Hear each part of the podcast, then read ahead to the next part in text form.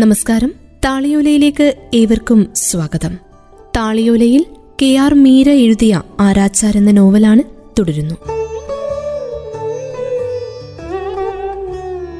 ആദ്യമായി തൂക്കുകയർ കയ്യിലെടുത്തപ്പോൾ എന്റെ കൈ വിറച്ചു.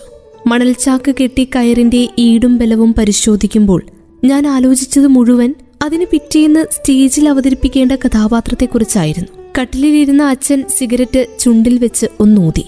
മടക്കിക്കുത്തിയ ലുങ്കിക്ക് താഴെ നഗ്നമായ കാൽമുട്ടിൽ ഇടത് കൈകൊണ്ട് വട്ടത്തിൽ തിരുമിക്കൊണ്ട് സഞ്ജീവ് കുമാർ മിത്രയോട് പറഞ്ഞു. ഭിത്തിയിൽ ചാരി നിന്ന് അവരുടെ സംഭാഷണം കേൾക്കുകയായിരുന്ന എന്നെ നോക്കി സഞ്ജീവ് കുമാർ മിത്ര ഉറക്കെ ചിരിച്ചു. ഞങ്ങൾ മൂന്നുപേരും അച്ഛന്റെയും ഞങ്ങളുടെ പരമ്പരയുടെയും ഭൂതകാലം പലവിധത്തിൽ പ്രദർശിപ്പിക്കപ്പെട്ട മുറിയിലായിരുന്നു. ഉച്ചഭക്ഷണത്തിന് തൊട്ടു മുൻപ് സഞ്ജീവ് കുമാർ മിത്ര കയറി വന്നപ്പോൾ തന്നെ എന്റെ ശരീരത്തിൽ ഏതോ വള്ളിച്ചെടികൾ മുളപൊട്ടി തുടങ്ങി. അയാൾ ഞെരിച്ചപ്പോഴുള്ള വേദന മാഞ്ഞ് ഇടത്തെ മാറിടം അയാളോടുള്ള ആഗ്രഹത്തിൽ വിങ്ങി.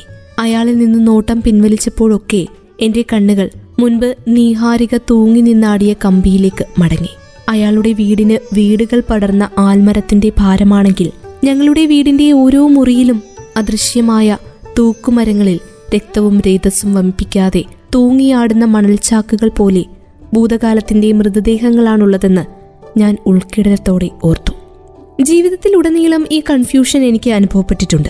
ജാത്രയുടെ മൂന്ന് വശവും തുറന്ന സ്റ്റേജിൽ മുഖത്ത് വൈറ്റ് സിമെന്റ് അടിക്കുന്നത്ര മേക്കപ്പുമായി നിൽക്കുമ്പോൾ ഞാൻ മുഖംമൂടി ധരിച്ച തൂക്കുപുള്ളിയാണെന്ന് തോന്നും.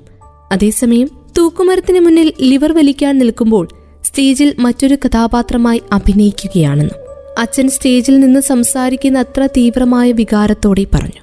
അച്ഛന്റെ വാക്കുകളുടെ അർത്ഥം അതിന്റെ പൂർണ്ണതയിൽ അനുഭവിച്ചു കഴിഞ്ഞിരുന്നത് കൊണ്ട് എനിക്ക് സഞ്ജീവ് കുമാർ മിത്രയുടെ ചിരി മടക്കി കൊടുക്കാൻ സാധിച്ചില്ല. തൂക്കുമരത്തിന് മുന്നിൽ നിൽക്കുമ്പോൾ ആരാച്ചാർക്ക് രക്ഷപ്പെടാൻ ഭിത്തികളില്ലാത്ത വെളിച്ചത്തിന്റെ തുരുത്തു കൂടിയേ തീരൂ. തലേന്ന് മണൽച്ചാക്ക് വെച്ചുള്ള പരീക്ഷണ വേളയിൽ തന്നെ എനിക്കത് ബോധ്യപ്പെട്ടിരുന്നു.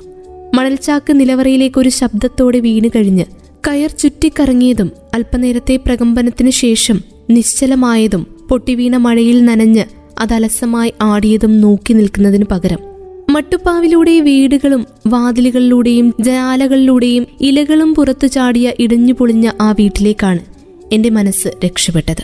കടുന്നീല നീൽമണി പുഷ്പങ്ങൾ വിടർന്നു നിൽക്കുന്ന വള്ളിച്ചെടികൾ എന്റെ കഴുത്തിലും കാൽവിരലുകളിലും ഉരുമ്മി. കുമ്മായം ഇളകിയിടർന്ന വീടിന്റെ ഭിത്തിയിൽ പന്നൽ ചെടികളുടെയും ഏകകോശ ജീവികളെ ഓർമ്മിപ്പിക്കുന്ന ഒറ്റയില മാത്രമുള്ള ഇത്തിരി ചെടികളുടെയും പലതരം പച്ചനിറങ്ങൾ പ്രകാശിച്ചു. ആകാശത്ത് നിന്ന് അപരിചാത പൂക്കളുടെ നീലിച്ച മഴക്കിടയിലൂടെ മഞ്ഞനിറമുള്ള കടുവയെ പതിച്ച കത്തുന്ന സൈക്കിൾ റിക്ഷയിൽ വെള്ളിക്കൊമ്പൻ മീശയുള്ള അൻവർഷ തുഴഞ്ഞുവന്നു. അതിന്റെ എരിയുന്ന സീറ്റിൽ ഒപ്പമിരിക്കാൻ സഞ്ജീവ് കുമാർ മിത്ര എനിക്ക് നേരെ കൈകൾ നീട്ടി. അച്ഛനു ചുറ്റും കാണികൾ കൈയടിക്കുന്ന അതേ ശബ്ദത്തിൽ അയാളുടെ ഹൃദയം എനിക്ക് വേണ്ടി സ്പന്ദിക്കുന്നത് ഞാൻ സങ്കല്പിച്ചു. താളിയോലയിൽ കെ ആർ മീര എഴുതിയ ആരാച്ചാർ എന്ന നോവലാണ് കേട്ടുകൊണ്ടിരിക്കുന്നത്. തുടരും അടുത്ത അധ്യായത്തിൽ.